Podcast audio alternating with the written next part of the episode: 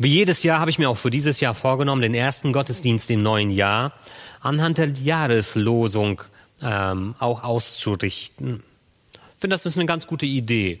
Auch wenn wir meistens am Ende des Jahres vielleicht schon vergessen haben, was die Jahreslosung überhaupt gewesen ist für das Jahr, in dem wir sind. Aber ich denke, es ist doch gut, wenn wir uns immer wieder auch besondere Verse herausnehmen, die uns sowas wie ein Leitstern sind oder vielleicht auch uns helfen, einen Impuls in eine andere Perspektive für unser Glaubensleben zu bekommen. Die Jahreslosung für dieses Jahr steht in Lukas 6, Vers 36. Da heißt es, Seid barmherzig, wie euer Vater im Himmel barmherzig ist. Wie auch sonst immer will ich nicht nur diesen einen Vers für sich alleine betrachten, denn die Bibel ist nicht dafür geschrieben, dass wir uns nur einzelne Verse herauspicken, sondern die Bibel ist so geschrieben, dass man sie im gesamten Zusammenhang lesen sollte. Und auch hier ist es wirklich gut und hilfreich, wenn wir uns diesen Vers in seinem Zusammenhang anschauen. Und zwar in Lukas 6 steht er in den Versen 27 bis 36, die diesen Zusammenhang dann auch gemeinsam bilden. Und das möchte ich jetzt nochmal lesen, dass wir das alle gemeinsam auch im Ohr haben. Euch aber, die ihr mir wirklich zuhört, sage ich, liebt eure Feinde und tut denen Gutes, die euch hassen Bittet Gott um seinen Segen für die Menschen, die euch Böses tun, und betet für alle, die euch beleidigen. Wenn jemand dir eine Ohrfeige gibt, dann halte die andere Wange auch noch hin. Wenn dir einer den Mantel wegnimmt, dann weigere dich nicht, ihm auch noch das Hemd zu geben. Gib jedem, der dich um etwas bittet, und fordere nicht zurück, was man dir genommen hat. Behandelt die Menschen so, wie ihr von ihnen behandelt werden möchtet. Oder wollt ihr etwa noch dafür belohnt werden, dass ihr die Menschen liebt, die euch auch lieben? Das tun selbst die Leute, die von Gott nichts wissen wollen. Ist es etwas Besonderes, denen Gutes zu tun, die auch gut zu euch sind? Das können auch Menschen, die Gott ablehnen. Und was ist schon dabei, Leuten Geld zu leihen, von dem man genau weiß, dass sie es zurückzahlen? Dazu braucht man nichts von Gott zu wissen. Ihr aber sollt eure Feinde lieben und den Menschen Gutes tun. Ihr sollt anderen etwas leihen, ohne es zurückzuerwarten. Dann werdet ihr reich belohnt werden. Ihr werdet Kinder des Höchsten sein, denn auch er ist gütig zu Undankbaren und Bösen. Seid barmherzig, wie euer Vater im Himmel barmherzig ist. So möchte ich mich mal in einigen Schritten einfach diesem Text auch nähern, in seinen einzelnen kleinen Abschnitten. Das erste, was wir hier sehen in Vers 27 und 28, ist einfach so dass das Grundprinzip, was hier formuliert wird dass wir nicht mit gleicher Münze heimzahlen sollen. Es geht darum, dass wir hier das, wenn uns Böses angetan wird, dass wir hier nicht so eine Eskalationsspirale äh, aufheizen lassen, wo es immer mehr wird, du tust mir das, ich tu dir das und ich gebe dir das zurück und dann stachelt man sich so hoch und dann wird es immer schlimmer und böser und dann fliegen irgendwann die Fäuste und wer weiß, was da noch passiert. Jesus ermutigt uns hier, diese Eskalationsspirale zu unterbrechen, das eben aufzubrechen, damit aufzuhören.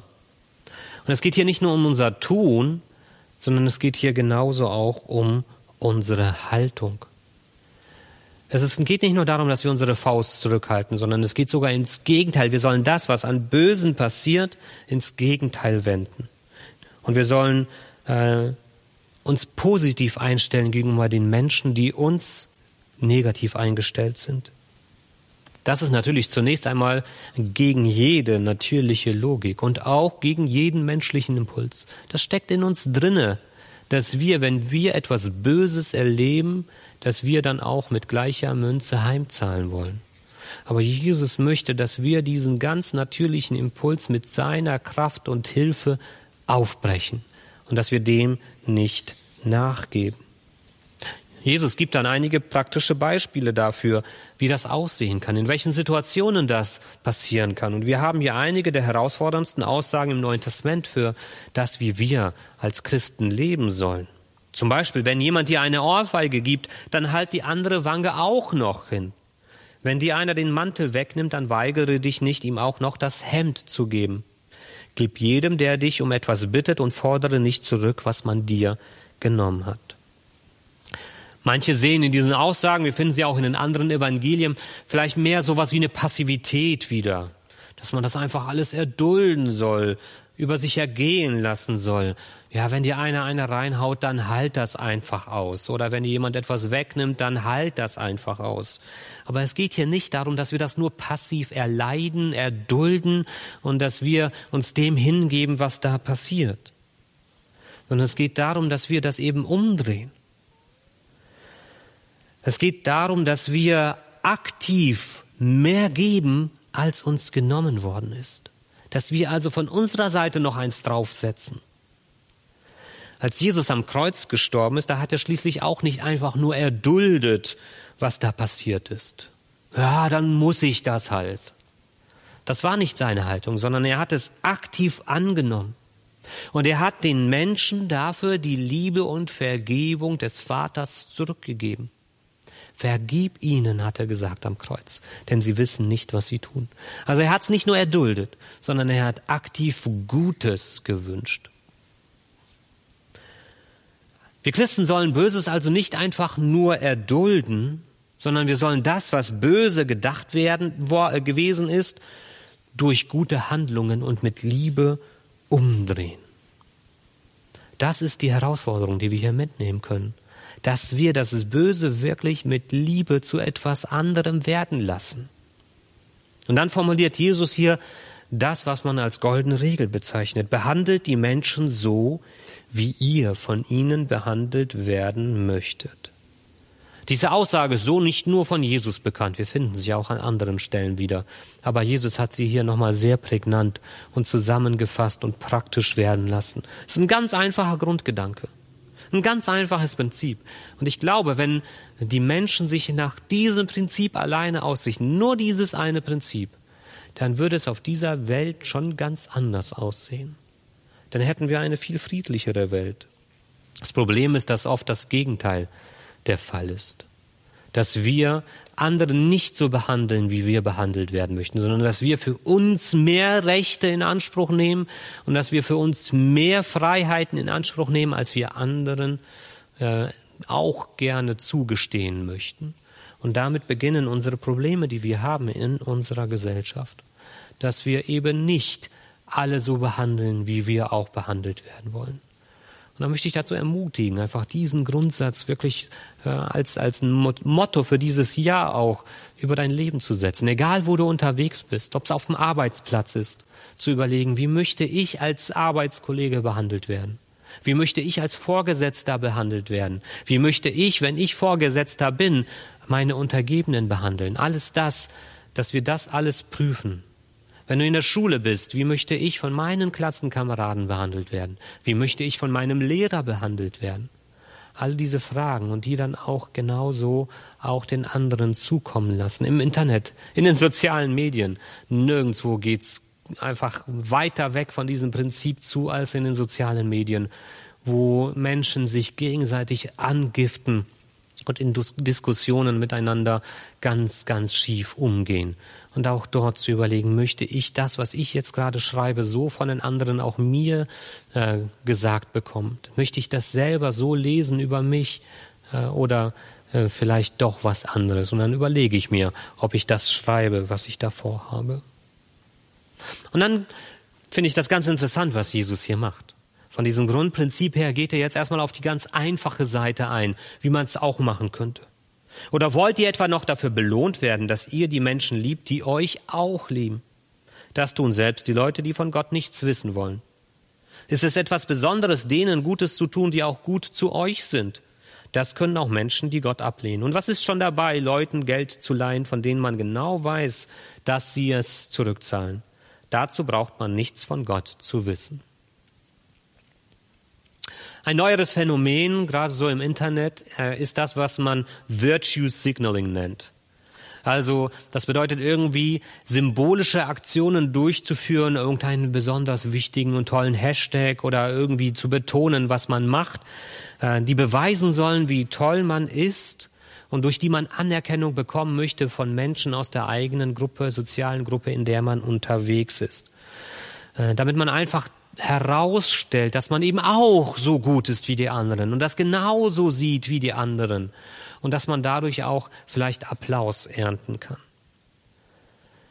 Und das ist meistens der einfachste Weg, wie man irgendetwas äh, Positives über sich äh, wiedergespiegelt bekommen kann, ohne wirklich irgendetwas zu tun oder zu investieren, was mit Aufwand und Mühe verbunden ist. Ein Beispiel. Wenn ich in einer Gruppe von Umweltschützern unterwegs bin, dann tut es mir nicht weh, wenn ich herausstelle, wie sehr ich die Natur liebe oder wenn ich in einer Gruppe von Menschen unterwegs bin, die vegan essen, wenn ich dann betone, wie sehr ich Fleisch nicht mag und wie toll ich das Gemüse finde, dann ist das auch nichts, was mich Mühe und Anstrengung kostet. Ich kriege dort sehr einfach Applaus. Genau das ist das, was Jesus hier anspricht, wo er sagt, hey Leute, es geht hier nicht darum, irgendwelche symbolischen Aktionen durchzuführen, damit du dich toll fühlst, aber die dich am Ende nichts kosten. Ein Verhalten, durch das ich nichts riskiere, ist nicht heldenhaft und ist nicht herausragend. Selbst wenn es an sich richtig ist, was ich tue. Es ist ja nichts Falsches bei dem, was Jesus hier als Beispiele nennt. Es ist nichts Falsches dabei, Freunde zu lieben. Es ist nichts Falsches dabei, Menschen etwas zu leihen, von denen ich weiß, dass ich es dann auch zurückbekomme. Darum geht es nicht, dass wir das einstellen sollen. Aber das, wozu uns Jesus herausfordern möchte, ist, dass wir einen Schritt weitergehen dass wir dorthin gehen, wo es vielleicht auch unangenehm wird, da, wo es mich was kostet, da, wo die Menschen mir nicht applaudieren werden. Das, wozu er uns herausfordern möchte, ist es freundlich und hilfsbereit, dort zu sein, wo mir keiner dafür dankt. Dort zu helfen, wo es keiner sieht. Dort etwas Gutes zu tun, wo es keiner wertschätzt und wo dir keiner dafür etwas zurückgibt. Das ist der Weg eines Jesus-Jüngers. Das ist der Weg, der uns Gottes neue Welt näher bringt. Nicht indem wir den einfachen Weg gehen. Nicht indem wir das tun, was überhaupt keine Mühe bedeutet und uns einfachen Applaus reinholt, sondern indem wir das tun, was anstrengend ist, was vielleicht auch schmerzhaft ist und indem wir das tun, was uns einiges abverlangt, ohne dass wir dafür etwas zurückbekommen. Und dann das Gegenteil, sagt Jesus. Ihr sollt eure Feinde lieben und den Menschen Gutes tun. Ihr sollt anderen etwas leihen, ohne es zurückzuerwarten. Dann, dann werdet ihr reich belohnt werden. Ihr werdet Kinder des Höchsten sein. Denn auch er, Gott selbst, ist gütig zu Undankbaren und Bösen. Und dann seid barmherzig, wie euer Vater im Himmel barmherzig ist. Jesus fordert uns heraus, anderen freundlich und mit Liebe zu begegnen, nicht weil es eine Pflicht ist, nicht weil es ein Befehl ist, sondern wegen unserer ganz persönlichen Erfahrung, die wir auch gemacht haben, nämlich dass Gott sich auch mir freundlich zugewendet hat, auch wenn ich es wirklich oft nicht verdient habe. Gott hat sich mir freundlich zugewendet. Der Apostel Paulus beschreibt das in Römer 5, Vers 8 so. Gott hat aber seine Liebe zu uns darin erwiesen, dass Christus für uns gestorben ist, als wir noch Sünder waren. Wichtig dabei ist, dass wir Selbsterkenntnis mitbringen können, dass wir in unser eigenes Leben hineinschauen und dass wir verstehen und dass wir uns eingestehen, hey, ich selbst habe das Potenzial dazu, ein durch und durch schlechter Mensch zu sein. Und ich bin es auch zu oft tatsächlich selbst gewesen. Nur wenn du es lernst, dich zu sehen, wie du bist, und nur du, wenn du es lernst, dann zu erleben und zu erfahren, dass Gott dir dennoch freundlich und liebevoll begegnet, obwohl du so oft bist, wie du bist, nur dann bist du in der Lage, das zu lernen, auch anderen mit Liebe und Freundlichkeit zu begegnen. Wenn du das selbst erfahren hast, kannst du diese Erfahrung an andere weitergeben. Das ist die Voraussetzung dafür, dass wir das, was in der Jahreslosung gesagt wird, auch wirklich in unserem eigenen Leben umsetzen können. Seid barmherzig, wie euer Vater im Himmel barmherzig ist, der sich uns freundlich zuwendet obwohl wir es oft nicht verdienen. Und so dürfen wir uns auch unseren Mitmenschen freundlich zuwenden, auch wenn sie es manchmal nicht verdient haben. Und so möchte ich euch einfach dazu ermutigen, diesen neuen, anderen Weg im neuen Jahr auszuprobieren. Das vielleicht wirklich so als ein Motto für euch zu nehmen und darüber nachzudenken, wie du anderen Menschen begegnest. In der Familie, am Arbeitsplatz, im Internet, in der Schule, wo auch immer das gerade sein mag. Darüber nachzudenken, wie du etwas von dieser Liebe Gottes an andere weitergeben kannst. Amen.